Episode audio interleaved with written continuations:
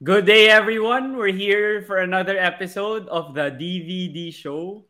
So, for today, we have a former De La Salle Green Archer Team B and also uh, for my former coach in Paref Southridge. And he's also a current uh, correspondent in the Chase Down in Signal TV and TV5. And I'll now welcome here to the DVD show, Coach Garen Elorde. Thank you for joining me here on my podcast.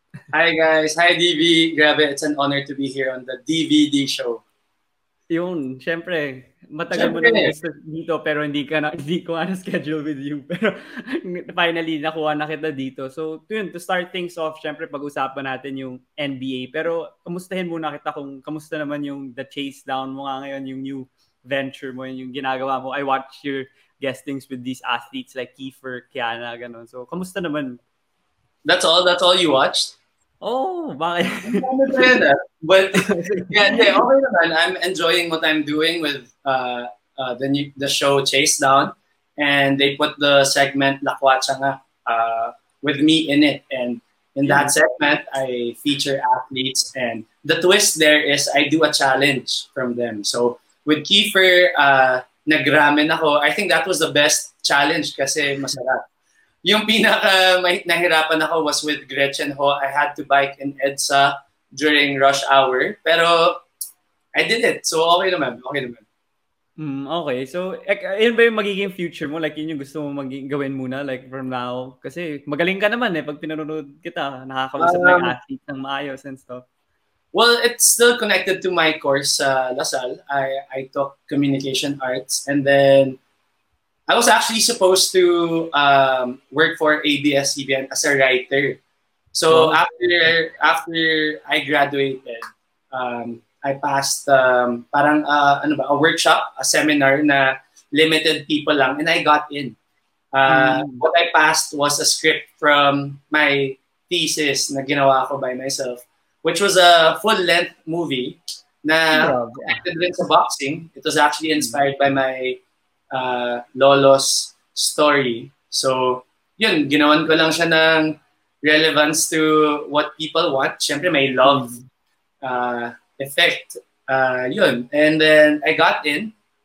But then, I didn't pursue it kasi it was that time I opened uh, an Elorde branch in Alabang. And then, yun, medyo nawala na ako sa line of uh, writing, journalism, And then I stuck to the business and then ayun, I, I also played for Paranaque sa NBL and then uh, PBA Metro League. And yun, actually now I'm enjoying what I'm doing, but I'm still hoping I can still play uh, for the MPBL of Paranaque kung magkaroon or kung magkaroon ng Paranaque sa Phil Basket. So it's still a dream. And yun, uh, masaya, masaya maging athlete. And I like I like ano, uh, doing other things also. Parang parang yun nga, growing up kasi parang stu- student athlete na. And mm. mas gusto ko yung nagfo-focus ako dito and then on my spare time I do this. So, yun. Yeah, you mentioned nga na student athlete ka and syempre nung pinag-usapan natin yung plan for this episode, you wanted to talk about the NBA kasi kakatapos pa lang ng regular season and pareho tayo ng team na near root for ever since before, which are the Boston Celtics. And they went on a massive turnaround from like 11th in the East or 10th, barely making the play into one of the top tier teams now in the East. So, syempre, gusto natin mag-start sa team natin. So, ikaw, nung nagsa-struggle ba sila nung unang like two months ba yun or two and a half months? Kinakabahan yeah. ka naman na baka ma-trade yung star players or ma-fire si Ime Udoka or yeah. madaming problema na pwedeng mangyari. What was your thoughts nung una? Well, syempre, parang starting with the season nga, na parang rough start, diba? And parang mm-hmm. feeling ng mga ibang NBA fans, lalo na yung mga fans ng ibang team, wow, wala na yung Boston Celtics or like mahina or kulang pa sila sa sa star player. Or gusto pa nga nila paghiwalayan si Jalen Brown and Jason yeah. Saying that they can't work together. But obviously, nag-adjust lang sila with a new system, with a new coach. Mm-hmm. And syempre, yun nga, we just have to trust our team and Brad Stevens, diba? So mm-hmm. yun lang. And we saw a big turnaround. Ngayon, number two na sila. And coming into the playoffs, my, ano ba, may, uh, they had the chance to uh, avoid the Brooklyn Nets, diba? Pero oh. most probably, yun na yung katapat. Hmm. But then during the regular season, parang yung standing natin with the standing natin. Kasi Celtic, kasama tayo sa team. The Nets was, ano ba, 3-1, di ba? Pero oh. dun sa 3-1 na yun, one, one game lang yung naglaro si Kyrie with Durant. Oh. Yung iba naman, wala si Durant. Isang game lang with Durant. So, hmm. pero for me, I'm very confident. Ang dami na nakikipag-bet sa akin ngayon na tatalunan yung Celtics ng Nets. Pero syempre, uh-huh. Confident pa rin tayo. We have to trust the system. And lalo na, a lot of people are stepping up. Marcus mm-hmm. Smart, di ba? Parang pwede pa maging Defensive Player of the Year. Uh, wala nga si Time Lord, pero yeah. it's a big possibility na makakabalik siya. So very hopeful, very ano naman. Ako, tiwala lang ako sa Celtics. So, yeah. yun. Uh, kanina kasi when they were against the Memphis Grizzlies, they could have lost on purpose and actually slid down to third or fourth, depends on the Philadelphia result. Pero yung Bucks naman, before kasi nung last year, they didn't dodge any opponent. Like kahit Miami na yung nakalaban nila, hindi nila dinodge. Tapos tinalo, tinalo nga nila sa first round. Ngayon, ay, parang sabi nung iba, ayaw nila kalabanin yung Brooklyn.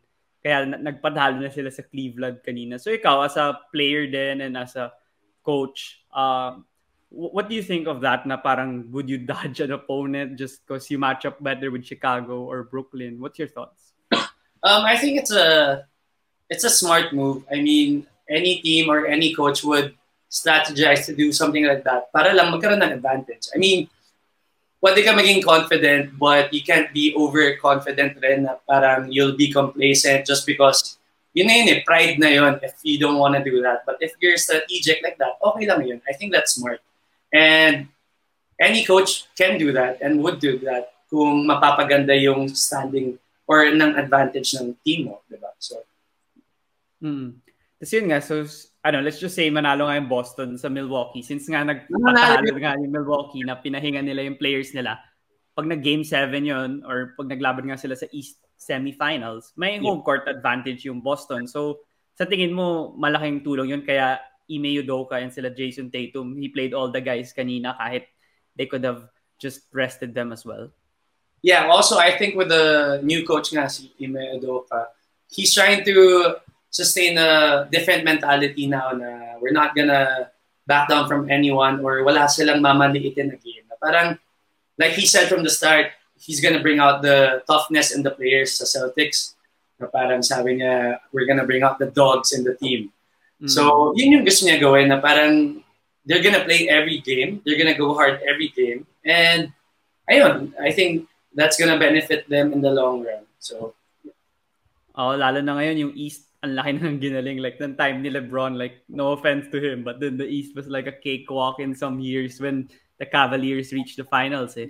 Pero ngayon nga yung East parang what five legitimate contenders yata ma pwedeng pumasok sa finals like realistically speaking eh. So yeah. y- ikaw naman like you mentioned na nga the dog mentality that coach Ime Udoka said and yung dalawang star players ng Boston si Jalen Brown and Jason Tatum like people say na masyado nga silang mabait like even nung early at the early juncture of their career hindi sila ganun ka-aggressive pag big moments pero ngayon nagbago na yung laro ni Tatum na he might get all NBA first team So ikaw, ano nakita mo naman sa Rooney Tatum? Lalo na ikaw, idol mo si Kevin Garnett. Yung iba yung, yung aura, yung charisma niya nung nasa Celtic siya. Naku, nasa start na rin makuha ni Tatum yun now at what, his fourth or fifth year with Boston? Yeah, I think mas nakaka-adjust na siya. Mas natitake niya na yung responsibility as the, syempre, as the star player of the team. And mm. unlike the others na, ano ba, yung mga star player ng ibang team na mas masalita, Tatum is not like that. That's not his personality. Mas pinapakita niya mm-hmm. in game, di ba? And we see naman the the inspiration he gets from his game from Kobe Bryant, di ba? Na parang closer closer talaga siya na parang at the end of the game, you'd want him to have the ball, di ba? And mm-hmm. at the mm-hmm. same time, he also trusts his teammate where yun nga, doon na pumapasok si Jalen Brown na it's not just about him. I mean, we're Mm. still a team. Ganun siya. And that's what I like about the Celtics right now. Lalo na si Jason. Oo. How about naman their defense? Like, alam ko naman na even nung nag nagko-coach ka pa sa akin nung high school, like, we press, gano'n. Like, Yeah. you always try to impart to us na important yung defense. And yun talaga yung, um, yung bar, sila yung parang barometer ngayon sa league kasi number one sila in defensive rating over the past two months ata nung nalampasan na nila yung Golden State Warriors. So ikaw, for based from the games that you've watched, like what makes their defense impressive and how do you think they could sustain it against yun, yung mga Milwaukee, Brooklyn, Miami? I mean, like in any other team, um, I think the Celtics are undersized. But then Mm. the hard to play defense is there. I think yun nga yung napasok ng bagong coach. And it's that ano ba, mentality to get the ball all the time. Na parang Hmm. no matter if you're a guard, a center, a forward, tulungan talaga sa box out. Everyone gets the ball. Everyone gets to the right spot.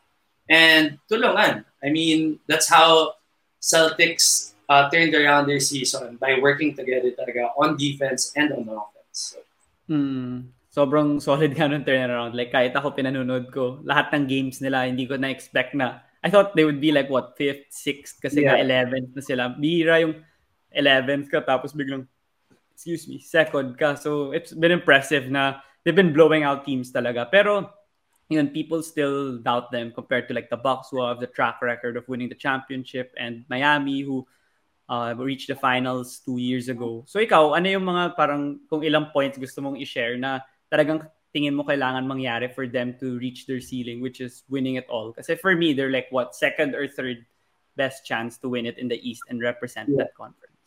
I think it's all about consistency right now. Uh, I think they have a good momentum na kailangan nila i-keep na lang.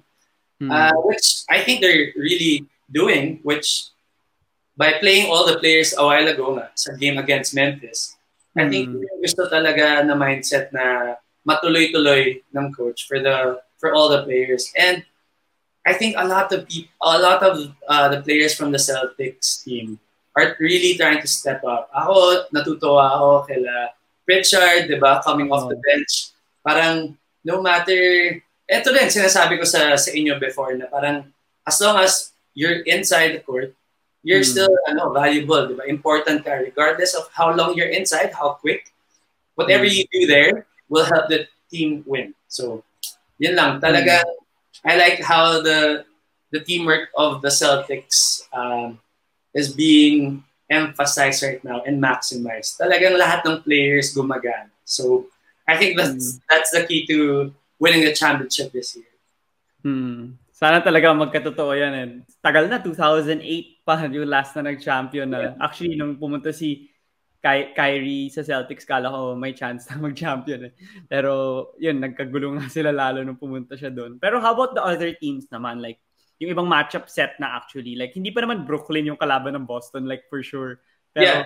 parang 99% sure. Like, no offense to the Cavs. Like, I think Kevin Durant's gonna stamp his class on that game and secure that seventh seed on a few days from now when we're recording this.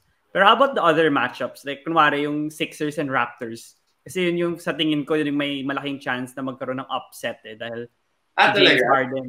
Si James Harden known to like uh, fold pag yung mga big moments eh. So, ikaw, I'm curious, I've been wondering the, about this, but I wanted to ask your perspective. Si James Harden ba yung player that with the biggest pressure now entering the playoffs? Kasi ilang beses siya nagpa-demand ng trade kung saan-saan and ngayon ito na yung third team niya in, I don't know, two years or three years.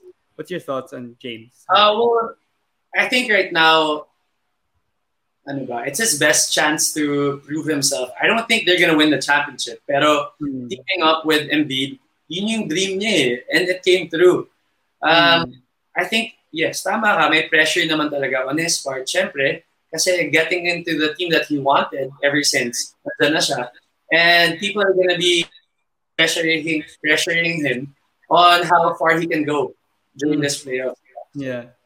Nasa sa kanya na yun. Let's see if Oh. he's gonna go through or fold. Oh, yung ibang series naman like yung ibang hindi pa nga set eh, pero like the Suns and the Grizzlies and also the Heat are still waiting for their opponents after the play-in tournament. Sino ba yung mga ibang players na talagang nag-emerge siya parang uh, league pass teams more pag may game tong player na to gusto mo panood na parang dati hindi mo naman siya masyadong napapansin. Like, sino yung talagang excited ka mapanood at the biggest stage now in the playoff? Uh, well, siguro, well, Ja Morant is one. Siyempre, mm-hmm. this year talaga, talagang nag-outshine siya. Pinakita niya na he can be the star player of the Memphis Grizzlies, diba? And he was mm-hmm. really stepping up kahit na sasaktan siya, na-injure siya. He would come back. Diba? Other players would just rest it out or wala. But you can see that he, he plays with heart. Um, siguro not naman a player but a team. I like I like also the Chicago Bulls. Ganda nung um, iba-ibang players na pumasok like syempre DeMar DeRozan. Uh, mm. I feel bad for Lonzo, Lonzo Ball is out, di ba?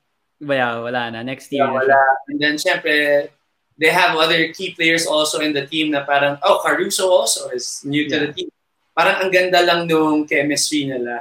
And mm. you also see the leadership by DeMar DeRozan na napapagana niya nga lahat pos, lahat ng position, which is mm. good. So, yun, I think that's a good matchup, the Bucks and the Bulls. Um, ano pa ba? Um, Siyempre, I think the Suns, no? Devin Booker and Chris Paul will not back down from anyone and they mm. want to prove something again this year kaya nga they stayed together. So, yeah, it's gonna be a fun playoffs for sure. Hmm. Sa East nga eh, yung uh, Milwaukee Bucks, people think na sila yung may highest chance of reaching the finals. Do you have the same sentiment or do you think the Celtics or the Heat or the Nets or even the 76ers have a better chance than the Bucks? Kasi some of them aren't fans of Giannis or yeah. him repeating or baka fluke lang daw. I don't know. What's your thoughts? Um, I think Drew Holiday plays a big part sa success ng Bucks talaga. Iba yung mm-hmm. composure niya meron sa at saka yung leadership. Eh. Parang without him, syempre, feeling ko hindi sila mananalo sa championship. I think. I strongly believe. For sure. Oh. Holiday fan ako. Yeah. So, ganun eh. Kailangan ng, ng isang team ng ganun. And I think he works well with Giannis. And ayun, ngayon si Giannis nag-develop pa ng jumper, di ba? We see him hmm. pulling up from time to time. Minsan may three points pa siya. So, deadly. Deadly talaga siya at saka yung Bucks. Um, I'm actually surprised with the Miami Heat na naka number one sila. Oh, um, daming injuries. Nanalo pa din.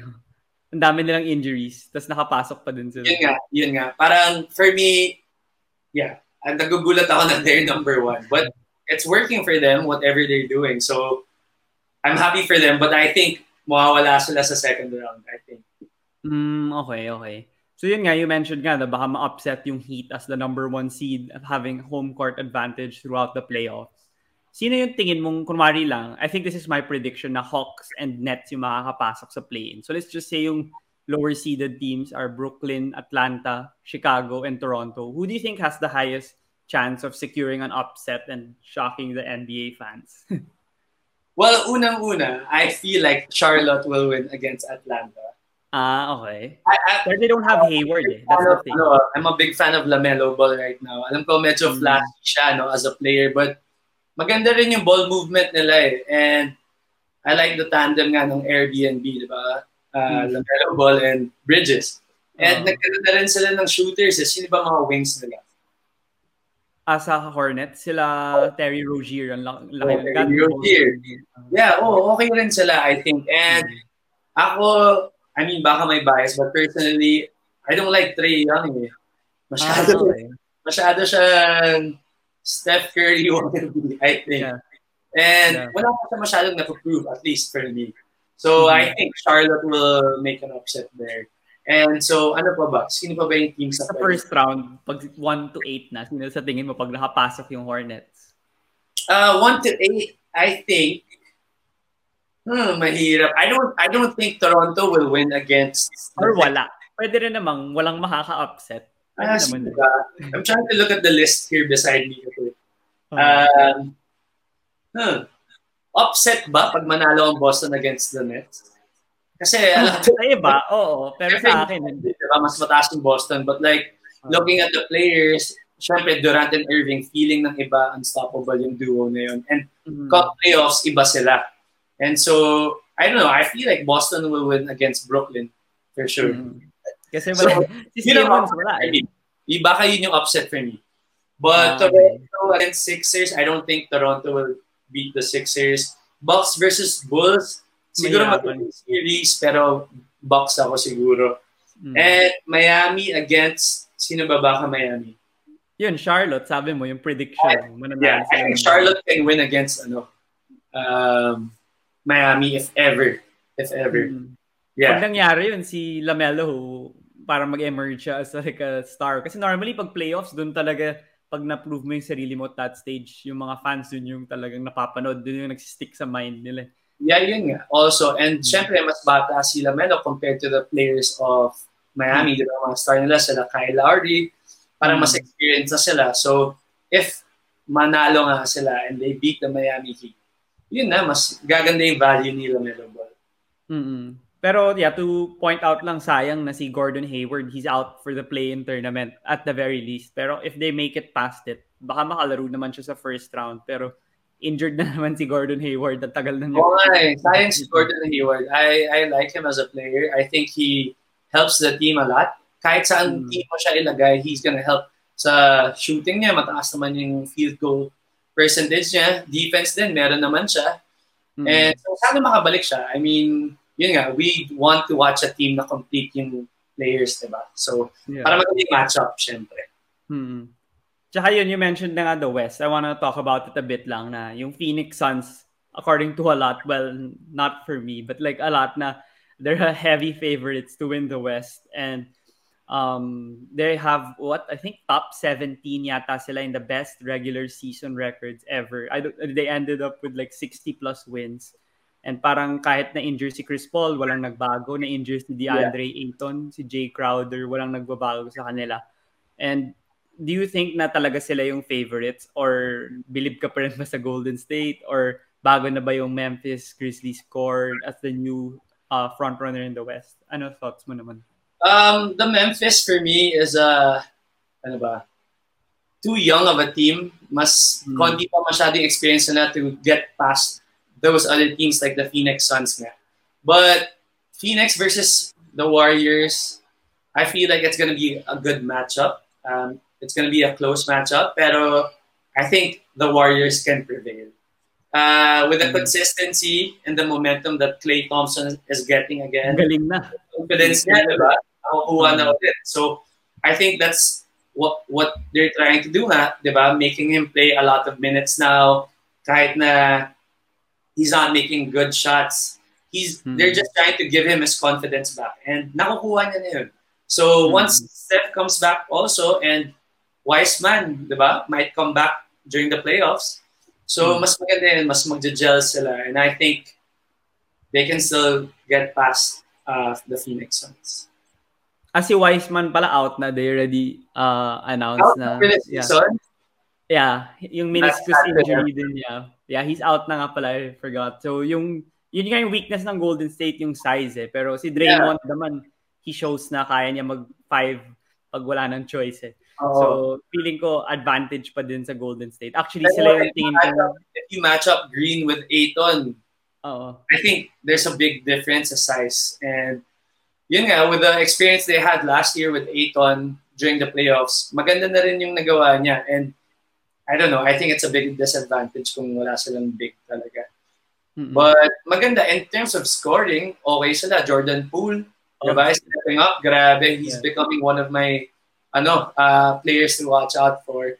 Um. Ang galing niya, skill-wise, magaling, magaling, magaling. Wala akong masabi Mm. sa I like Oh. it. Oh, pero same sentiments tayo ah. Feeling ko din Golden State kahit third sila tapos second Memphis if they both prevail in the first round tapos sila yung magharap feeling ko mag mahirapan yung Memphis ay yung pressure packed situations kalaban mo yung three-time champions na big three Yeah. Curry, Thompson, and Green feeling ko mahirapan talaga sila with an average age of what 24 years old dalawa lang yata yung veterans nila si Adams and Anderson eh. so Hmm. it's it's like a learning experience for them. Parang yung OKC nung time ni Durant, like they lost a few playoff series before reaching the finals in 2012. Parang baka ganito din yun for them. It's gonna be a learning experience then. And bata pa nga sila, they just need to keep their core intact. Eh. Pero yun, in the West, you mentioned na the East kanina na baka magkaroon ng upset in uh, some series. How about here? Like, siguro Phoenix, I don't think ma-upset sila sa first round kasi pakakalaban nila Minnesota, New Orleans, Clippers. Wala yun, di ba? I think. Unless Yeah. Kawhi comes back. Yeah. Tapos yung Memphis, I'm not sure what your thoughts are with either Minnesota rin or Clippers.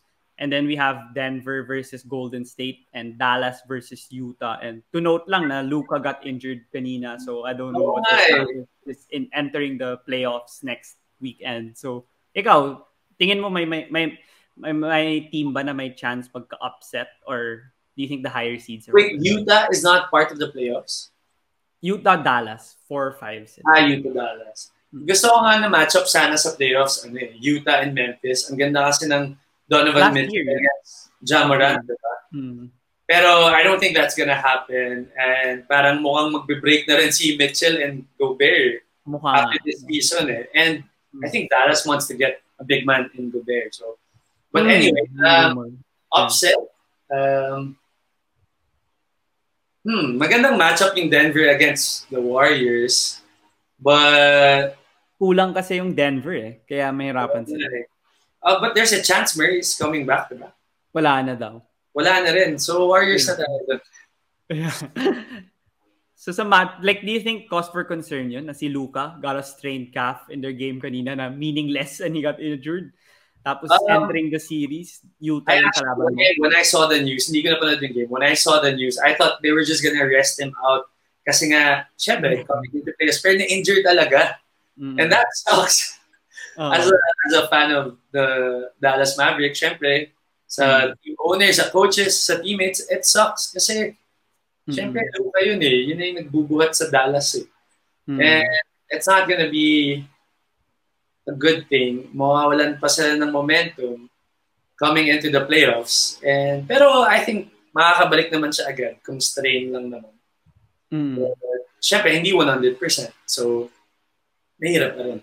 Mm. So feel mo nga yung top seeds yung mananalo sa West. Kasi ako feeling ko wala nga upset sa West sa first round. eh. Yeah, ako wala rin. Wala. Wala. Okay. Sige, ano, gawa tayo nga ng predictions now. Like, sa East and West Finals, sino yung sa tingin mo makakapasok? And then? Finals and Champion. Oh. Um, I'll go for hmm, Boston and Sixers. Ah, okay. Tapos sa kabila. Ikaw, ikaw, ikaw sa East. Ako, Boston and... Boston and Miami. Ah, Miami ka talaga. Wow. Undersized team. Ewan ko. But Oh, undersized sila. It's just Bam. Yeah nga eh. Hmm. Uh, on, so West, uh, I'll go for hmm, Warriors Oh. and pwede, di ba? Phoenix. Pwede sila Oh, mag-finals. pwede. Kasi 1-3. Yeah, Warriors and Phoenix ako.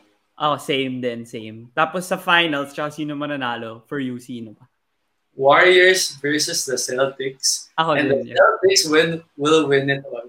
Oo nga, same din. Yun din sa, sa tingin ko nga. Feeling, that was my dream lang nung before, nung ba, No, wait. start of the season. Eh, dream ko lang yun eh. Pero ngayon, parang feeling ko mag, magkakatotoo na sila yung maglalaban sa finals eh. So, same pala tayo na Boston magcha-champion against Golden State. So, sana Guys, nga. Mag- bias to but DB, show your shirt. Show your shirt.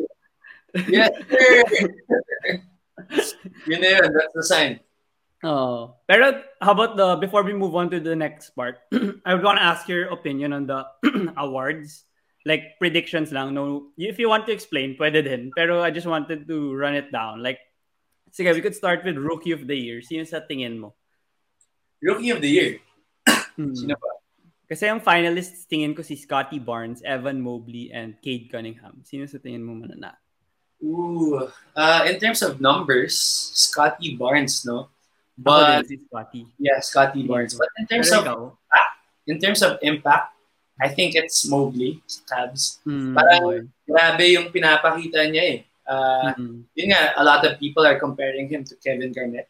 Oo. Uh, and it's a big ano, uh, ang ganda ng effect niya sa Cavs ngayon. And Hmm. nagiging ano sila, di ba? Parang a lot of uh, fans and a lot of teams are surprised with how successful the Cavs are prevailing this season. And I think he plays a big part. So yun din, they're a very young team na malaki yung potential coming into, ah, going to the next season. Mm. How about the coach of the year? Like honestly, kasi I want Ime to win, but then since nga they weren't good at the first half of the season, like feeling ko Monty Williams is gonna win, especially after he didn't win last year na dapat siya yun actually. Si Tom Thibodeau yung nanalo. Ikaw, sino sa tingin mo? Ah, well, ako personal lang naman to. I I don't want Ime Udoka to win, syempre. Kasi ang Mm. ganda. It's so obvious what he did to the Celtics. And ang laki nga nung difference nila, di ba? Na turn around, yeah, sabi mo na nung start, hindi talaga. Well, part yun eh. Kasi nga they're adjusting to the new system and to the new coach. Pero yeah, sana naman tingnan nila yung progression ng team. Mm. Na umabot na sila from umabot pa nga, hindi ba sila umabot ng 15? Hindi naman, no? Sa standing. 11 na yung pinakamalayo. 11 or 12, yeah. 11 and 12. And now they're number 2. Kaya, hindi naman kaya mag number 1 ata. But ang taas They ng number. were for a while. Oh, yun, di ba? Hmm. So, I think he deserves to win. Mm, okay. How about sa sixth man? Kasi I think runaway naman na si Tyler Hero mananalo. Pero ikaw ba, may iba kang ano dyan, um, player to watch out for din? Ah, si Pritchard. Hindi, joke lang. Sobrang bias na nun. But, pwedeng six Hindi man. kasi yung iba na nag-sixth man, dahil sa COVID protocols and injuries, nag-start na sila. So, hindi na sila qualified. Like si Bronson, yung mga gano'n. So, feeling ko talaga mananalo si Hero. Ah, yeah, I think so also. Kasi nga, dami nag-doubt sa kanya going into the season, di ba? Pero he Oh. showed na hindi lang chamba yung performance niya sa Oh. ball. And Hmm. yeah, I think he deserves to win. Ah, Mm. Nagiging consistent din naman yung numbers niya all throughout the season. So, yeah, siya na. Siya na. Siya na. How about in ano most improved player? Like ito madami tong candidates. Yeah, John yeah. Murray, Morant, Dar- Darius Garland, uh, may Desmond Bain, may Miles Bridges. Pero for me, um, may, may, I think the one who will win is Jordan Poole. Ikaw. Well, I told you a while ago nga na I like Jordan Poole right now. Um, hmm, sana siya manalo kasi ang laki ng jump eh. Hmm. Um, like you said, may, uh, like John Morant also nga, ang laki rin nung nagiging impact niya and yung consistency Mm. niya for the Memphis. Uh, pero ako, Jordan Poole. Jordan Poole. Sino pa ba? Let's, I'll try to think of someone else. Um, Jalen Brown siguro. Uh, kasi Ah, okay. grabe rin yung mga naging improvement niya and consistency in terms of crunch time and nagsasabay sila ni Tatum ng 30 points in a game. Parang Mhm. hindi pa yung nangyayari before. Um, sino pa ba? I'll go for Zach Lavine din. Pwede rin for me. Ah, Um, okay. Yeah. Top contender. Kasi nabubuhat niya naman yung team, yung Bulls. Mm. And yeah, nagiging inside and outside na yung play niya. So, yeah. But I think Jordan Poole. Yun na lang, Oh, Jordan. defensive player of the year. Baka pareho na tayo. Marcus Smart. Diba? Yes, sir. Uh, Marcus Smart. yeah, ako Marcus Smart talaga. Kasi Mm. kita mo naman yung size niya, di ba? He's not that big. 6'3", 6'4". Oh. But grabe, grabe, lumalaban talaga siya sa box out, sa rebounds. And he dives for the ball. Which I keep telling you guys before, di ba? Uh, And yun, sobrang effective niya, efficient siya inside the court. So, yeah, Marcus Smart. Let's go. Mm. Sana first guard to win it if ever since Gary Payton in 1996. So, Yeah, grabe. ba moniker si Marcus Smart? Wala. Wala, Wala. akong alam. If you were to give him one, Wala akong maisip. Check ko sa basketball reference habang dapat meron kang maisip. Hassle yun eh. Pero sige, before habang kine-check ko, sa MVP naman yun, medyo paiba-iba yung mga Oo. uh, opinion ng mga tao eh. Pero ikaw, sino sa tingin mo? Kasi ako si Jokic kasi siya yung pinaka-consistent talaga for me. Hmm. Tatum ako. Pero siguro Giannis. I'll go for Giannis more than Jokic. Mm, okay. Okay. Yeah. Pero ako, opinion ko lang naman na Giannis's case went down when he rested these last games na si Jokic naglalaro pa. Like, he didn't play maybe like three out of the final five or three out of the Yeah. final six. Well, Pero I here, think- In that part also, hindi rin ka, hindi rin pwede kasi mag-rest si Jokic kasi nga kulang sila sa team. Mm, okay, yeah. So, yun. Mm, pero yan, nakita ko, siyempre si Marcus Smart sa IG niya, yung username niya, Young Game Changer. Pero yung nickname niya Oo nga, na, nakalimutan ko. Cobra and Wolverine. Cobra yung nickname niya? Cobra and Wolverine. O, dalawa. Basta. Wow. Wala siya, for me, parang, hindi, wala. Okay na yun, Cobra at Wolverine. Oo, oh, kasi si si Pat Bev, yun, pwedeng parang daga yun, di ba? Si Pat Bev, ang kulit eh. Oh. Yeah, pero yan, si Smart, iba na eh. Pat Bev, hindi ko siya trip. Ako din, pero... I, I find him, ano, more of, mas, ayoko kasi na masyadong masalita. Eh. Oh, yeah, And that's, that's why. So, hmm. wala yun, hindi siya, ano, for me, contender. Oh, so yun for the NBA topic naman. Sana nag-enjoy kayo. Pero we'll move on to the next part of the episode naman and we'd want to talk about uh, Coach Garen a bit and how he how he how he became a player, how he became a coach, and how he pursued communication arts in LaSalle. Pero yun, to start things off, like I know you were from Southridge, pero di ako sure kung yun yung first school mo, to be honest. So, nung, ba- nung bata ka ba, ano yung mga childhood activities mo? Like, basketball na ba yung ginagawa mo talaga nung bata ka? Or boxing na ba? Kasi nga, your family's um, a boxing family. How was your childhood life? Um, well, sa Southridge, are we talking about Southridge? No, like childhood in general. Uh, well, ano ba? Boxing has been there uh, literally like here in our house. Pero mas nangilig talaga ako sa basketball. Eh. Uh, my, my elder brothers taught me how to play and I fell in love with the sport. Uh, I tried out sa varsity team ng Southridge when I was grade 3 and I got in. And you know, parang ever since, parang I felt like uh, I enjoyed this sport. Uh, I, I enjoyed training. I enjoyed running a lot. Um, parang hindi ako napapagod eh when I was a when I was younger. And parang tuloy-tuloy lang. Parang I just wanna stay active. Um, also, yun nga, growing up, I was supposed to move to De La Salle Zobel. I tried out when I was second year kasi nga nakakakalaban namin sila sa mga South Leagues dito mm-hmm. sa Alabang. And there was a coach who was uh, encouraging me to move nga to Zobel. And parang I wanted to try kasi nga, well, at that time, hindi, uh, for me, hindi ko pa alam yung UAP, hindi ko pa alam yung mga other schools kasi parang focus na ako dito sa South. And I was just happy playing against other schools and we were winning at that time yung Southridge. Siyempre, nag-iba na later on yung winning percentage ng Southridge. But it was it was fun playing against other schools and I liked it. And yun nga, when the offer came ng second year, I tried out. Uh, I had a, parang they, they liked me and I talked to my parents about it. Pero sadly, they didn't want me to move out of Southridge. Parang their main reason was baka ma-distract daw ako sa girls.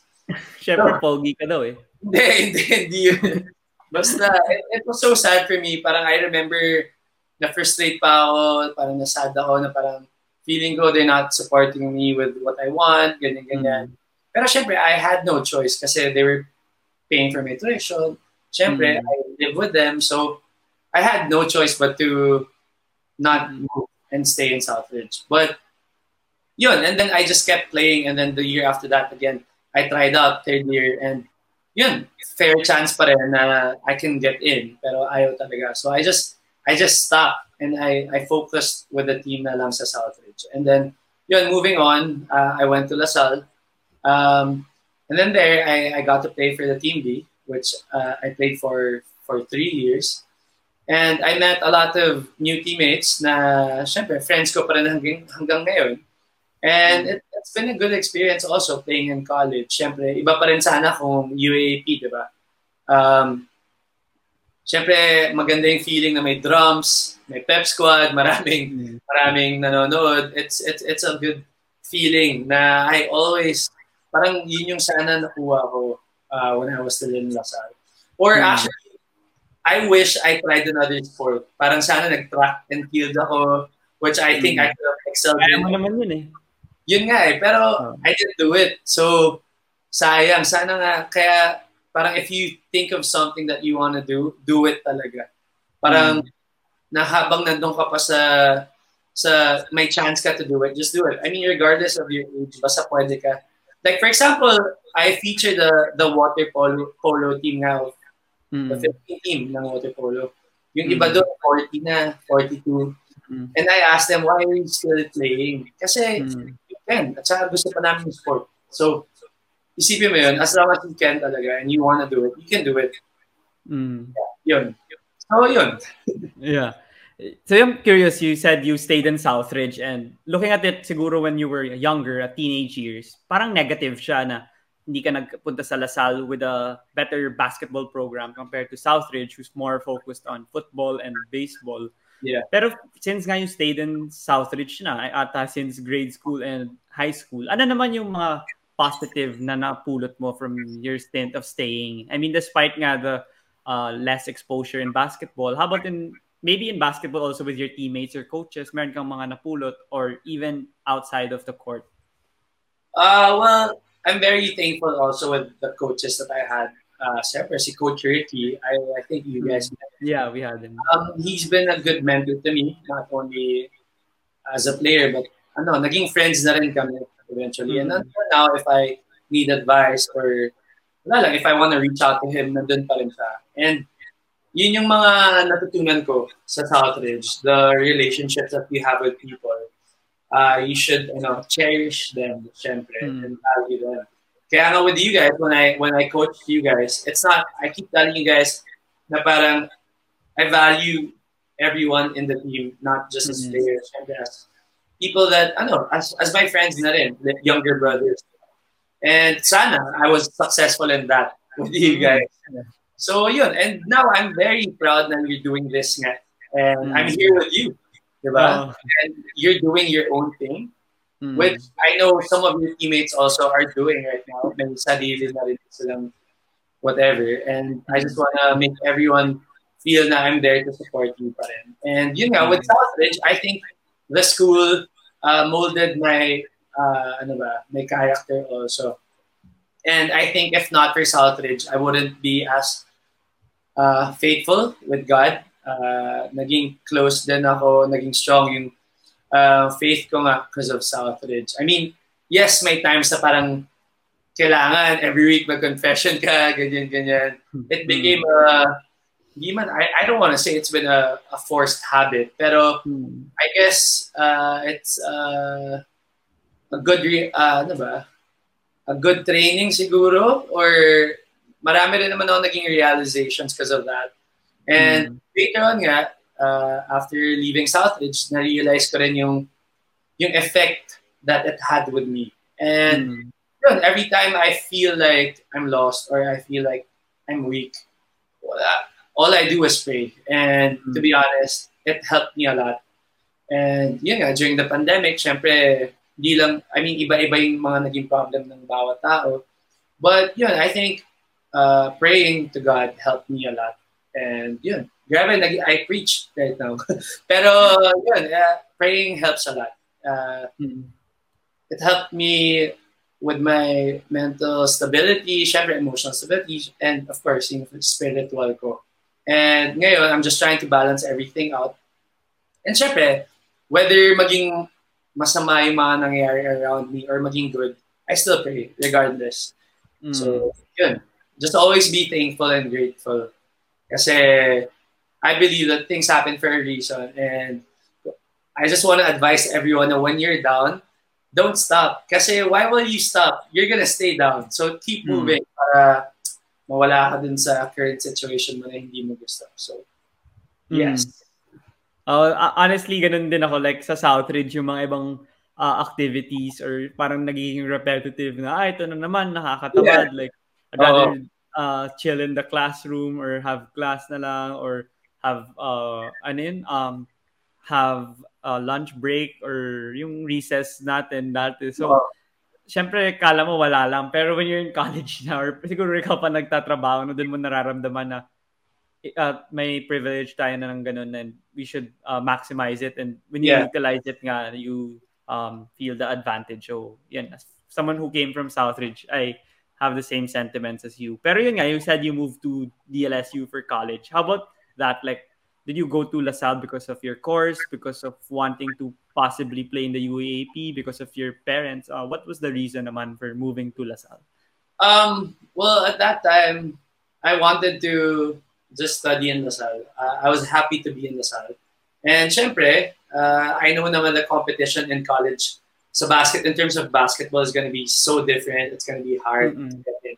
But syempre, it's a wish that I I still have na parang sana I did play for the UAP team.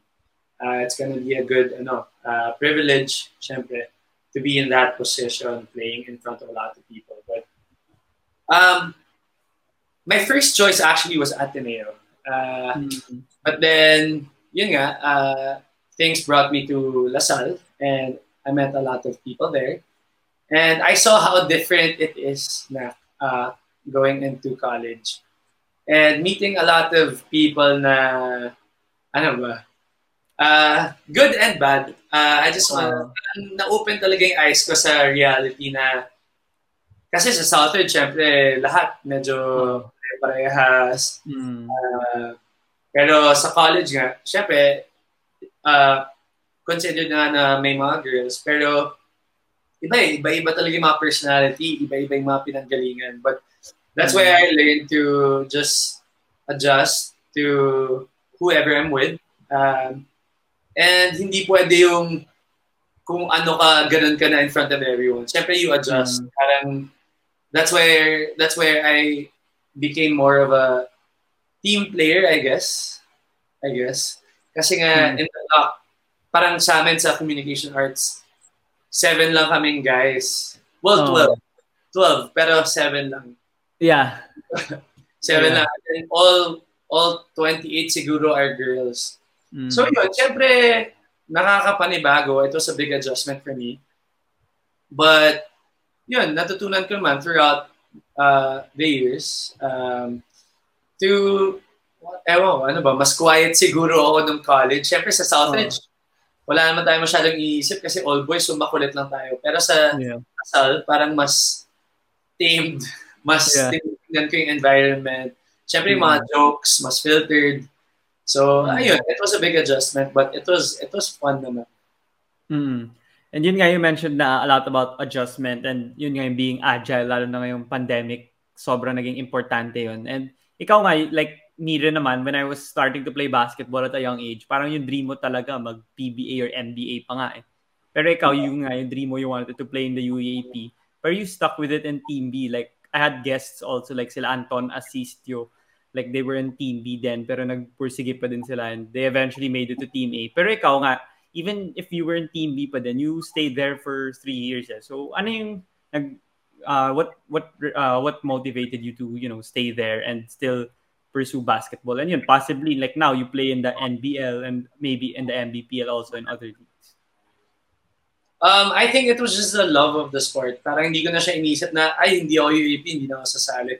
Parang it was more of being able to still train every day and getting to compete in a league representing Lasal. So parang for me, yeah, other players can can be like, ay, ayoko na, hindi ako mga teammate, tama na. But for me, I wasn't thinking about that. Parang it wasn't my mentality to parang be disappointed just because I'm not playing for the UAP team. I was happy where I was and I was enjoying it. Uh, yun nga, our training was after the team Ace. So, nung training nila at that time was 4 to 7. Kami, 7 to 9 or 7 to 10.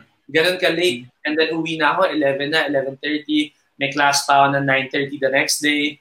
Mm. So, it was a big sacrifice, but then I was enjoying it. So, ayun, ako, like, when I enjoy doing something, bakit ako magreklamo? I mean, like, just like with other people, I think if you're happy in that situation, or like with what you're doing, hindi mo kailangan mag-complain, or hindi mo may isip mag-complain at least. So, Mm. mentality, I think, it's it's all about the mentality. Mm. And yeah, that's a great mentality nga that you've been practicing and you were able to yun nga play in the in a few leagues after collegiate ball. So maybe you could share like where where did you play after college ball? Like what were some of the leagues you joined and how about, future leagues? Like baka nga may nag-app nag nag-apply ka na or nagta-try out ka na since now pwede na maglaro ng basketball with the conditions. Um, after college, uh, after a while, parang nagkaroon nga ng mga bagong leagues, mga semi-pro leagues. Yun nga, tulad ng NBL and then the PBA Metro League. So it was both for Paranaque and then mas nakapaglaro ako sa PBA Metro League and I actually was the first uh, scorer sa uh, league na yun.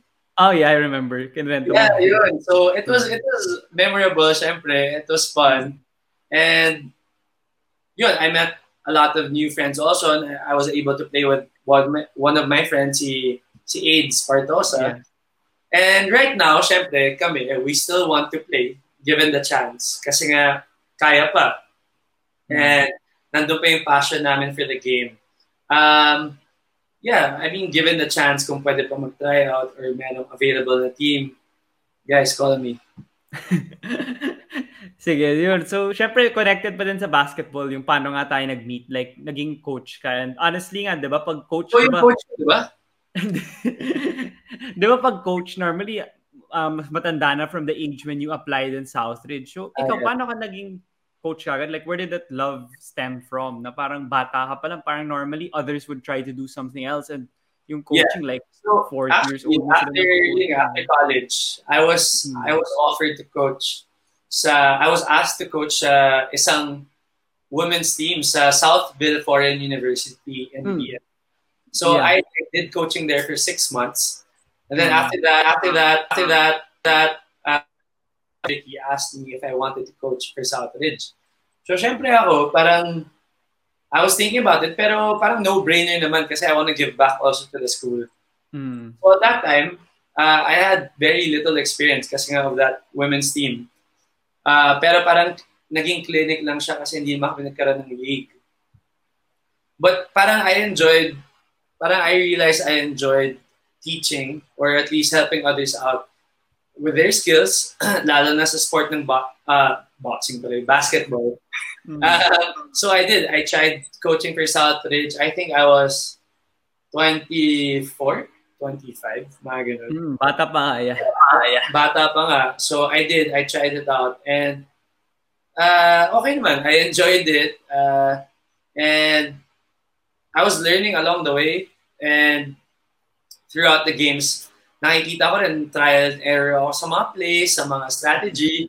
Pero I just tried to bring in what was effective growing up. Yun nga, lalo na sa defense, yun naman yung tinuturo sa inyo ever since. Sa Southridge, ganun na. Sa Lasal, ganun na rin. So, I brought it back to you guys. And yun, parang whatever works, you bring it to uh, help the team or whoever, di ba? So, yun. Mm.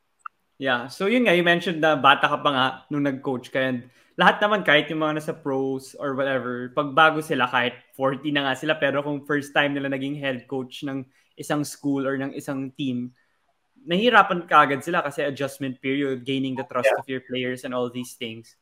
Pero ikaw, like, how would you how would you explain your growth as a coach? Like, nung time na yun, I think 2014 yun, 2013, hanggang nung nag uh, nung bago nag-pandemic 2020, you were still in part of Southridge. So, ano yung talagang nagbago individually for you and how you've developed as a coach and as a person to your players? I think, yeah, as a coach, parang, syempre, kahit na sabihin mong, I was, I was coaching in uh, Southridge nung, for a high school team, iba pa rin yung college level or pro- professional levels.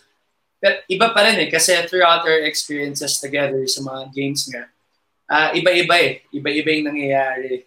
Ah, hindi mo alam rin what to expect. Siyempre, you have plans going into the game. Pero during the game, iba pa rin nangyayari. May nai-injure, may nagka-cramps, may mawawala, or biglang may magse-step up na player. So, just like in anything, kahit na may plano ka, hindi mo pa rin alam kung what to expect. But it's always good to have a plan, syempre. Para, kunwari, crucial moments na, last play, you have something set up. And that's what I learned uh, through coaching. Parang you can never be ready for anything, but it's better to have a plan. Diba? Para when you're in that situation, ah, I, we can execute this. And yun, uh, throughout the years, nakita ko na rin what has been effective, uh, anong mga plays gumagana, what what adjustments I need to make against other opponents na ganito ganyan. And also, um, adjusting to my players and what they can do. Parang what I learned also through coaching is that working with a team or working with other people, you can't Mm. just imply something that I want. Alam mo yun? Parang you always have to see what you have or who you're with. Kasi hindi naman pwede mag-work lang yung gusto ko eh. Parang it's it's it's always good to see what you can work with and make them, ano, parang, kung ano yung best for them. It will work out Mm. if you, if you're able to bring it out, di ba? Mm. So, yun ang natutunan ko na parang you can't be too strict with what you think is right lang. So, yun, adjustments all throughout with people. Yun yung pinaka natutunan ko. And, syempre, maging patient ng extra, extra. Kasi, syempre, may mga player din na pasaway, may mga player na hindi makikinig. But then, you're in a team. And most of the people there want to work things out and want to play.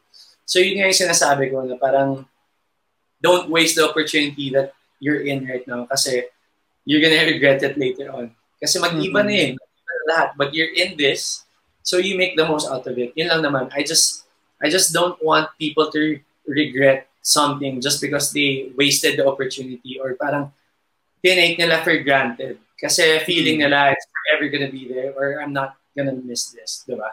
Yun lang naman yun. I think it's fixing someone's mentality and how they think and just valuing something that they have at the moment. Oh, ito, like I keep telling you, di ba, nakakatuwa tong you're doing something for yourself and you're Mm. enjoying. So, yun lang, tuloy-tuloy lang, hear people's stories and share to the people kasi there's always something to learn from. And each and every day, you can have, parang may bago talaga lagi. Like sa atin, sa mga games natin, may bago nangyayari. And in Mm. life, I feel like there's always something to learn from. And yun, yun yung natutunan ko and yun yung parang reality talaga na parang you're forever gonna see something new. You're forever gonna learn something and Mm. lagi kang may ma-appreciate sa mga bagay. It's just up to you to open your eyes and realize it. So, yun. Mm. Oh. It's a coaching nga eh. Like, being like a player under you nga. Sometimes, nung ibang games na hindi ako nakalaro dahil mas matanda ako, like, I could watch you from the sidelines. And wasn't it hard for you na yung personality mo nga, hindi ka naman mapasiga, ma, yung sumisigaw madal, ng madalas? Or, alam mo yun, yung ibang mga coaches na parang dictatorship style or parang I'm above you, ganun. So, was that a tough part for you in the beginning? Kasi nga, syempre, yung mga sinasabi mo mga pasaway, baka they might feel na, ah, kayang-kaya ko lang naman pala siya kasi bata pa siya, then he doesn't like get mad unless you cross a certain line. Like, how did you balance that over the years? Um, I think like over the years, or at least yeah, over the months during those years that I was coaching, parang Mm. I realized also my worth na parang or my value na parang ano ba? Parang I talk to you guys naman eh. Pag may mali talaga, I talk to you guys properly. Parang shouting at a player or pinapahiya yung ibang player, which other coaches do. Kasi feeling nila ganun yung tama or that's how they're gonna earn their respect. That's not what I believe in. Kasi parang growing up, parang if tama ako and I'm able to communicate properly with that person, and if may sense naman yung tao na yun, marirealize niya na mali siya. And he's gonna not do the same thing or mag-iiba yung attitude niya at least kung maayos nga siya na tao. So, yun nga, for me, if that person, whoever that person is, tapos maging stubborn pa rin siya, pipilitin niya, siya pa rin yung tama. It's his, it's his loss for me. Basta ako, importante, nakausap kita. Uh, if I'm gonna shout at you, I'm not gonna shout at you in front of other people. That's not the purpose of getting mad, diba? Parang I want you to learn. That's why I became a coach. I want everyone to learn. Not, yun nga, parang personality rin, forming your character. Parang that's what I believe in more. And yun, parang I think growing up, I've learned to really control my emotions. Pag pumitik ako, sobrang, sobrang, sobrang napuno na ako nun. Pero I, I've learned to really control my emotions well, I think. And yun, just, it's a, syempre, it's a struggle. It's not easy for sure. Pero that's what I try to do until now. Syempre, being able to communicate better with people. Yun nga, knowing that iba-iba naman talaga yung mga tao and what they believe in. So, yun, yun. I just, I, I've learned to communicate better. Mm. And yun nga, yung communication super crucial sa pagiging coach, lalo na yung head coach. And yun nga sa Southridge, nag-coach ka nung grade 7 and then you were gone for a few years. And bumalik ka din after like three, three years yata or four years, naging coach kita ulit and in Southridge. So ikaw, paano, mo, paano ka naman nagiging motivated pa din na mag-coach. Kahit nga, I mean, unfortunately, hindi naman maganda yung standings natin compared to before. Like, bakit ka like bumabalik pa din and talagang, yun, pag nagtatrabaho ka sa coach, like, you give your all pa din and you try to like, you know, talk to us pa din na kahit tinatambahan tayo ng ibang schools dyan, you still do your job. I, think I was able to connect with you guys. Uh, I was able to form that connection na uh, I, I umabot na sa point na I care for you guys, 'di ba? Mm-hmm. Na parang it was more than just basketball. Kasi kung basketball lang and kung titingnan natin yung record ng team, bakit pa nga ako babalik? 'di ba? Mm-hmm. Pero I I see improvements day in and day out. I I see that you guys go to practice, you guys enjoy my training naman kahit mahirap. And mm-hmm. so parang I took in that responsibility of making you guys better or at least achieving that purpose of being a varsity player and syempre, bringing you guys to the next level. Kung hindi man sa records natin as a team, as individuals, as as yun nga, as better people. So, yun, I think it was more of the commitment I, I took in and the responsibility of making you guys better as individuals. Mm. And I'm not sure nga like what's the state now of the varsity of Southridge. And I think may mga nakakausap akong iba na I don't know, parang wala na nga yata kasi pandemic muna and stuff. Yeah. Pero ikaw, like, in other schools or in other clubs or teams, like, do you plan to coach in the future? Like, bata ka pa naman, ang dami mo pang opportunities to coach. Yeah, can you say bata pa ako ulit? bata ka pa nga talaga. yeah. So, I mean, if given the chance um, first, I still want to play. Hmm. Kasi parang feeling ko kaya pa naman, equip pa naman ako, hindi pa naman ako na-injure ng malala. So I still want to play kasi nandun pa yung passion ko to compete against other teams, other players. But if given the chance to coach, I would. I would take it kasi nga I like coaching. Uh, I find it very therapeutic kahit na nakaka-stress yung mga ibang player. I mm. find uh, fulfillment in helping other people become better. So, yun, given the chance, I would.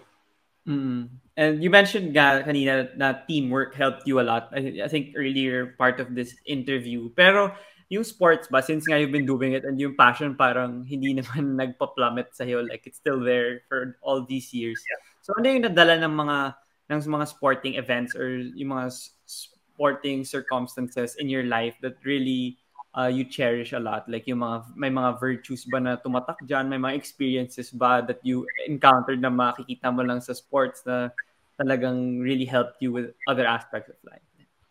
Wala na ako mag-virtue of the month speech sa Southridge. You know? oh. but yeah, sports uh, has brought me a lot of realizations in life. A lot of heartbreaks. Siyempre, mm. uh, not just in basketball, siyempre sa mga boxing matches na we hold or I go to abroad, alam mo yun, when we have boxers that fight abroad tapos natatalo, Mm-hmm. Uh, masakit, masakit tanggapin, but we know that it's part of the game, it's part of the industry. And you have to be able to get back up from it na parang yun nga, you need to learn and move on. And only, parang, it's not the same with everyone kasi yung ibang tao, syempre, pag nagkaka-heartbreak, minsan nadadown lang sila. Uh, but other people, after a heartbreak, they become better. And yun yung gusto ko sana sa mga athletes at least, sa mga mindset ng athletes na if you lose or if masaktan ka, wag sana mawala yung fire mo to compete again. Kasi it's easy to give up uh, mm. in, in everything, uh, in whatever sport you're playing or you're in or in life, na parang when you're down, parang feeling mo lagi end of the world na, na parang nothing can happen na okay after this, parang ganun. But I've realized also, uh, after yun nga, after those losses, after those heartbreaks na, after that, it really hurts. You have to feel it. Pero you have to move on. Kasi, ang dami pa eh. Ang dami pang uh, boxing na lalabanan, ang dami pang games games na lalaroin. And, hindi naman matitigil yung buhay mo dun eh. Uh, there's still a lot uh, at stake. Uh, there's still a lot of opportunities that can come in. It's yun nga, it's just about moving on. Uh, I mean, it's easier said than done, but yun nga yung na-realize ko all throughout coming in uh, with uh, going to matches with different boxers, playing in games with different teammates. So yun, parang yun lang talaga yung na-realize ko overall na you have to move on with everything. Mm, that's really Diba? great na sana mapulot ng mga viewers yan na sabihin nila words of wisdom mo. Pero ikaw nga, Yeah. like, since nga you mentioned na you were a young coach, so syempre experience mo limited pa with yung Southville. Tapos, um, yung communication though is one aspect na you thrive on with us. Kasi nga siguro like yung age gap di naman ganun kalaki from us. So you can relate to our interests and Yeah. how we talk to each other as teammates. So you, you you could communicate with us better. So how would you explain to the audience na uh, coaching is not just all about the X's and O's yung mag parang aaral ka ng film mga ganun? Like I know that's one aspect of coaching pero yung other aspect is yun nga ha, being a leader and being there for your guys and uh, communicating with them and getting the message across so how would you explain the massive importance of that in coaching or in sports in general Yeah, I think sports in general or coaching then uh, Mm. you take the responsibility of leading a team, uh, leading players that are younger than you, or in other cases, pwede naman older than you, but you take in the responsibility of making everyone better, not just one person. It's not about you, first of all. It's not about me, but it's Mm. about the people you're coaching. Kaya nga, like when I tell you guys, when we play, when you guys win, it's about you guys. It's about Southridge, diba? It's about the Mm. team that you're representing. But when we lose, I take in the responsibility kasi ako yung nasa wheel eh. Ako yung nagko-coach. So the other, like the parents, the other people that watch our games, ako lang yung nakikitang mali. And it's okay. Parang kaya ko naman tanggapin yun. Kasi nga, ako yung leader. And I think to be a coach or to be an effective leader, you have to be able to accept that. Accept the role and the responsibility of um, everything, of taking accountability with everything that can happen and will happen to everyone. So, Hmm. So, ikaw, baka meron ka naman mga gusto pang pag-usapan. Sabi mo beforehand na you wanna ask me. Gusto mo ako tan- tanongin ng questions. ako, I just want to ask you, are you happy with what you're doing right now? Oh, syempre. Like, yung podcast, like, I, yung, based on what you said, like, I could relate na if you have the opportunity, you should take it ganun. Kasi, like, nung pandemic, ang dami nating time. Like, I mean, not to be, like, uh, maarte naman or what. Pero, di ba, like, we still had, I still had school, we still had to, like, do businesses or work to still, you know, have an income. Pero, we still had time kasi nga, we don't go out with our friends and our family members that much. So, yung mga media personnel, di ba? Like you, you how you interview people and chase down now. Nagzo-zoom lang kayo or yan, ngayon, StreamYard. So Yeah. medyo, if you're really a passionate sports fan or like me, I want to work in the broadcasting industry or sports industry in the future when I graduate, like it's a good starting point or springboard. Kasi like if I apply, like they'll see my podcast, ganun, or my uh, Dalasalian works or Clutch Point. So yun, that's why I, you know, continue doing this pa din. Even if even if you know it takes up a lot of time it's my passion naman so hindi ko nararamdaman na nakakapagod or time consuming siya Yan nga, like I said, like what I told you kanina, as long as you're happy, you're fulfilled, okay yan. You're not gonna feel like, ah, ang stressful or you're Mm. really gonna make time for it because you're happy. So ganun lang with everything that you're doing, what you're doing, uh, whoever you're with, basta happy ka, okay ka. hmm. Alam mo naman like sports is what I always do. I mean I do other things din pero majority of my day like sports shows yung mga first take yung mga podcasts nga na uso rin yun. Yung mga pinapakinggan ko. Tas NBA yata everyday kahit replay or what. Kaya may league pass. Like I watch the games pa din. So yun. Kaya Ako- nakaka- kaya yung podcast it's fun for me. So yun. Like before, di ba, when we watch games, we just see, like we watch what happens, mga highlights, ganyan, ganyan. Hmm. Ako na mas fino-focus on ko yung mga nagsasalita. I just Ah. want to see also what I can improve mo improve on more, Mm. 'di ba? So nag medyo nag-shift din eh. Ang galing lang talaga na parang there are a lot of uh, ano ba, uh, factors uh, watching a game now na I find interest in. So yun din, uh, being more creative now uh, is uh, parang mas na-cherish ko siya. Yung mga bigla akong may maiisip, I write them down. Or, Mm. yun, parang mas gumagana yung isip ko ngayon. Which is, which is good, which is what I've wanted to do. Um, And so yun, kaya natutuwa rin ako sa'yo kasi nga you try to look in different angles on how to tell a story with a person. And Mm. that's what I'm trying to do also, to how to tell a story more uh, uh, efficient Mm. and how to make it more interesting to the viewers.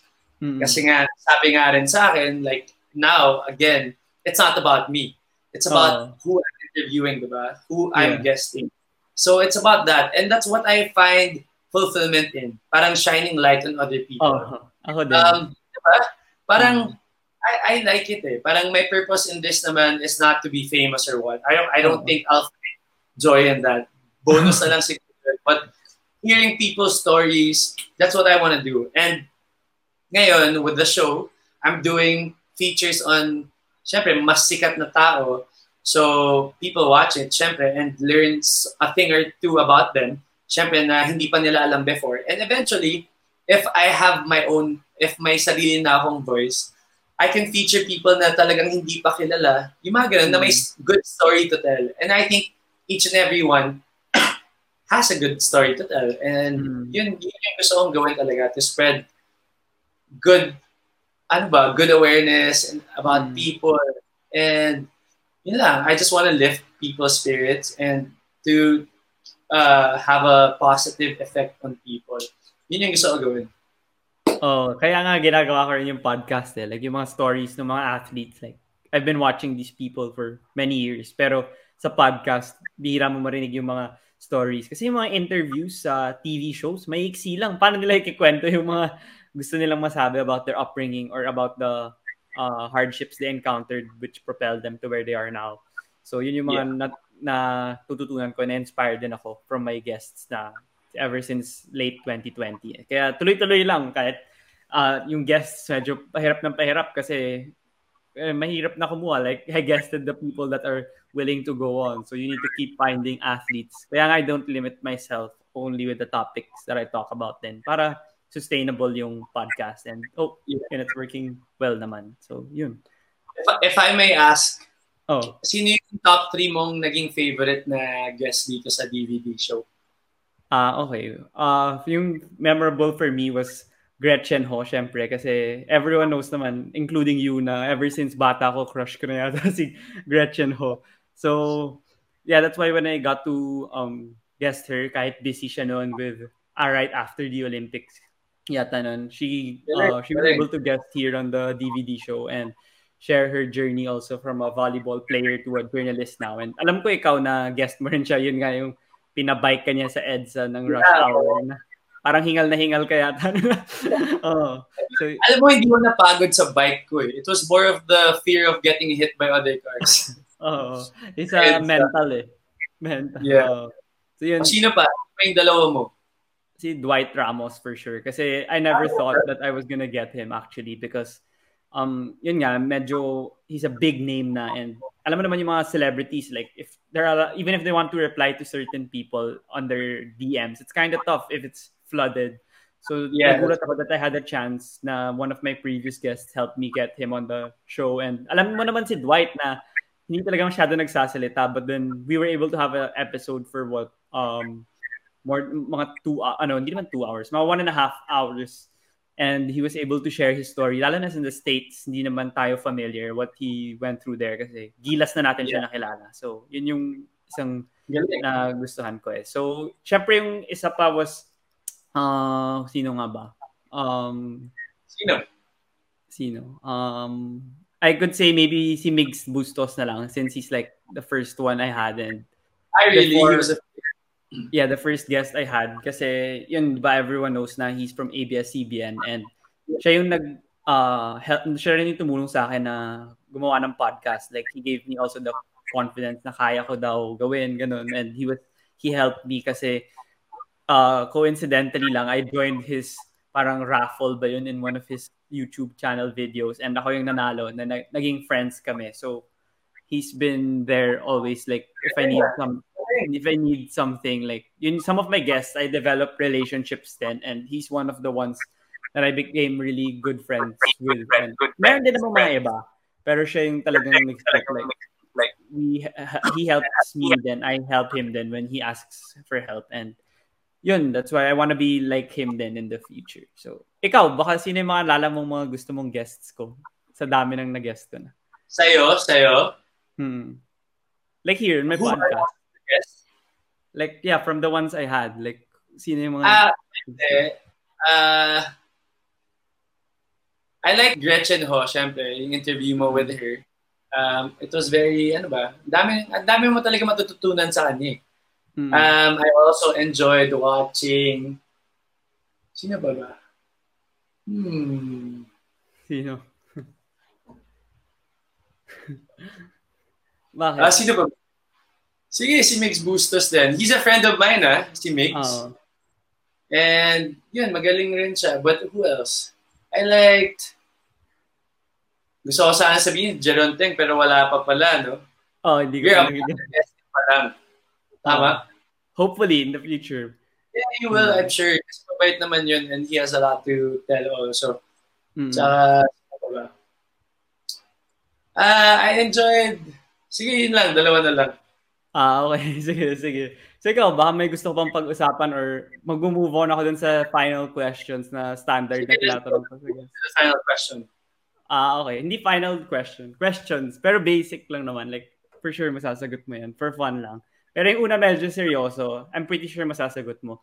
Sa NBA bubble, di ba, yung mga players, mas naging active and vocal sila sa ah, social and political issues sa bansa nila. And dito sa Philippines, alam ko na yung mga athletes hindi ganoon ka-vocal. Ex- Like now, noong 2022, mas naging vocal sila with the elections coming up and yung mga issues na nangyari nung pandemic na madami, I don't wanna list them down. And they were like expressing their views kasi may platform sila na um, na, na yung mga followers nila may influence with the beliefs that they have or the opinions they have on certain issues. So sa sa'yo, like yung mga media personnel like you, you're in media now, or yung mga coaches, everyone in sports, like yung mga players, do you think uh, okay lang na maging active sa mga political issues or social issues? Or do you believe na dapat separate yun from the game? Uh, well, personally, if you have the voice and maganda naman yung belief mo, or if you're firm with whatever you believe, what you believe in, you can use it. You're supposed to use it. You're in that position kasi nga, you can create change. And yun nga, that's what I was telling you, na parang gusto ko sana eventually magkaroon a voice na people can hear, di ba? And people can follow eventually. Mm. Kasi, pero if, if you have the voice, syempre malaking responsibility rin yun. Hindi yung pwedeng kung ano-ano lang yung sasabihin mo. Basta, Oo. syempre, if you hear athletes talking about something, it's still about the audience to filter it or at least to understand it properly. Hindi pwedeng ko-quote mo lang siya na ganito, ganyan. Kailangan Mm. intindihin mo rin. And, yun nga, it plays two ways na parang yung athlete na may voice, kailangan sure siya sa sasabihin niya. And I think it's fine na magsalita siya. It's not like mag-demand siya, mangyari yun. It's not that. It's more of just making people know what's happening or what he thinks or what she thinks is right. And that's fine. May voice ka eh. Use it. Yun yung sa akin. Yeah, I agree din naman. And yun nga, dapat informed and uh, uh, informed ka and aware ka sa mga nangyayari. Hindi lang yung, baka mamaya fake news pala yung sinasabi mo dyan, maniwala. So, yeah, talagang nag-agree ako na dapat pwedeng i-mix yung politics, social issues, and yung, pag, yung pagiging athlete mo. So, yung isang question naman is, kung may opportunity ka to have dinner with five people na dead or alive, sino yung gusto mong makasama? Um, siguro, I'd want my lolo, Flash Alorde. Never ko siya na-meet. Uh, he passed away in 1984. So, yeah, matagal na. Um, Siyempre, I'd want also my lola who passed away na itong pandemic. So, dalawa na sila. Kasi I I just want to see them together, Mm. uh, see how they are, how they were. Yun, and then I'd want to have medyo ma- medyo malabo na tong chemistry, pero I want Kevin Garnett, syempre. Oh. I want meet my idol, di ba? Uh, and see how he is outside the basketball court. Mm. Uh, I want to have The Rock also kasi idol ko yun nung Hmm. bata pa growing up. So, yeah. Uh, lastly, just to make things light, I'd want Kevin Hart or Jokoy. okay, okay. Oh, solid list, solid list. So yung last question naman is, tinatanong ko rin sa mga guests ko na kung mabibigyan mo ko ng mga suggestions or ng suggestion on who to guest on the DVD show, sino yung mabibigay mong mga suggestions? And alam mo naman na sino yung mga iba kong nag-guest eh. So, sino yung mga names that come I, I, I want Gerald to be here with you. Mm, okay. Yeah. Here, um, sino pa ba? If fellow Lasallian, L.A. Revilla, maganda rin yung story niya. Mm. Uh, yeah, but it's better if marinig mo from him yung mga challenges niya growing up. Ay, and yeah, in terms of basketball, also sa career niya, di ba? Uh, yeah, yun. Jeron or L.A. Revilla. Try mo po. Uh, thank you, Coach, for joining me here in my podcast. And baka may final message ka bago matapos. Um, well, first of all, I want to congratulate you with what you're doing. I'm happy that you're happy and mm-hmm. na nagagawa mo to. And yun na, tuloy-tuloy mo lang. And ako rin, I'm just gonna continue to do what I'm doing and I'll stay where I'm happy. Para, di ba, we, we have a better view of the world. Kasi it's all about perspective rin talaga. So, yun lang. Uh, yun lang. I just want to thank you also for your time and guesting me here on the DVD show. Hmm. So, na-check ko na rin sa isa sa mga bucket list ko. wow! Para namang ano, Statue of Liberty or Eiffel Tower ba? Kasama sa bucket list. So, ayun, before you go, let's take a picture muna. Okay. Sige, take, oh, dito. One, two, three.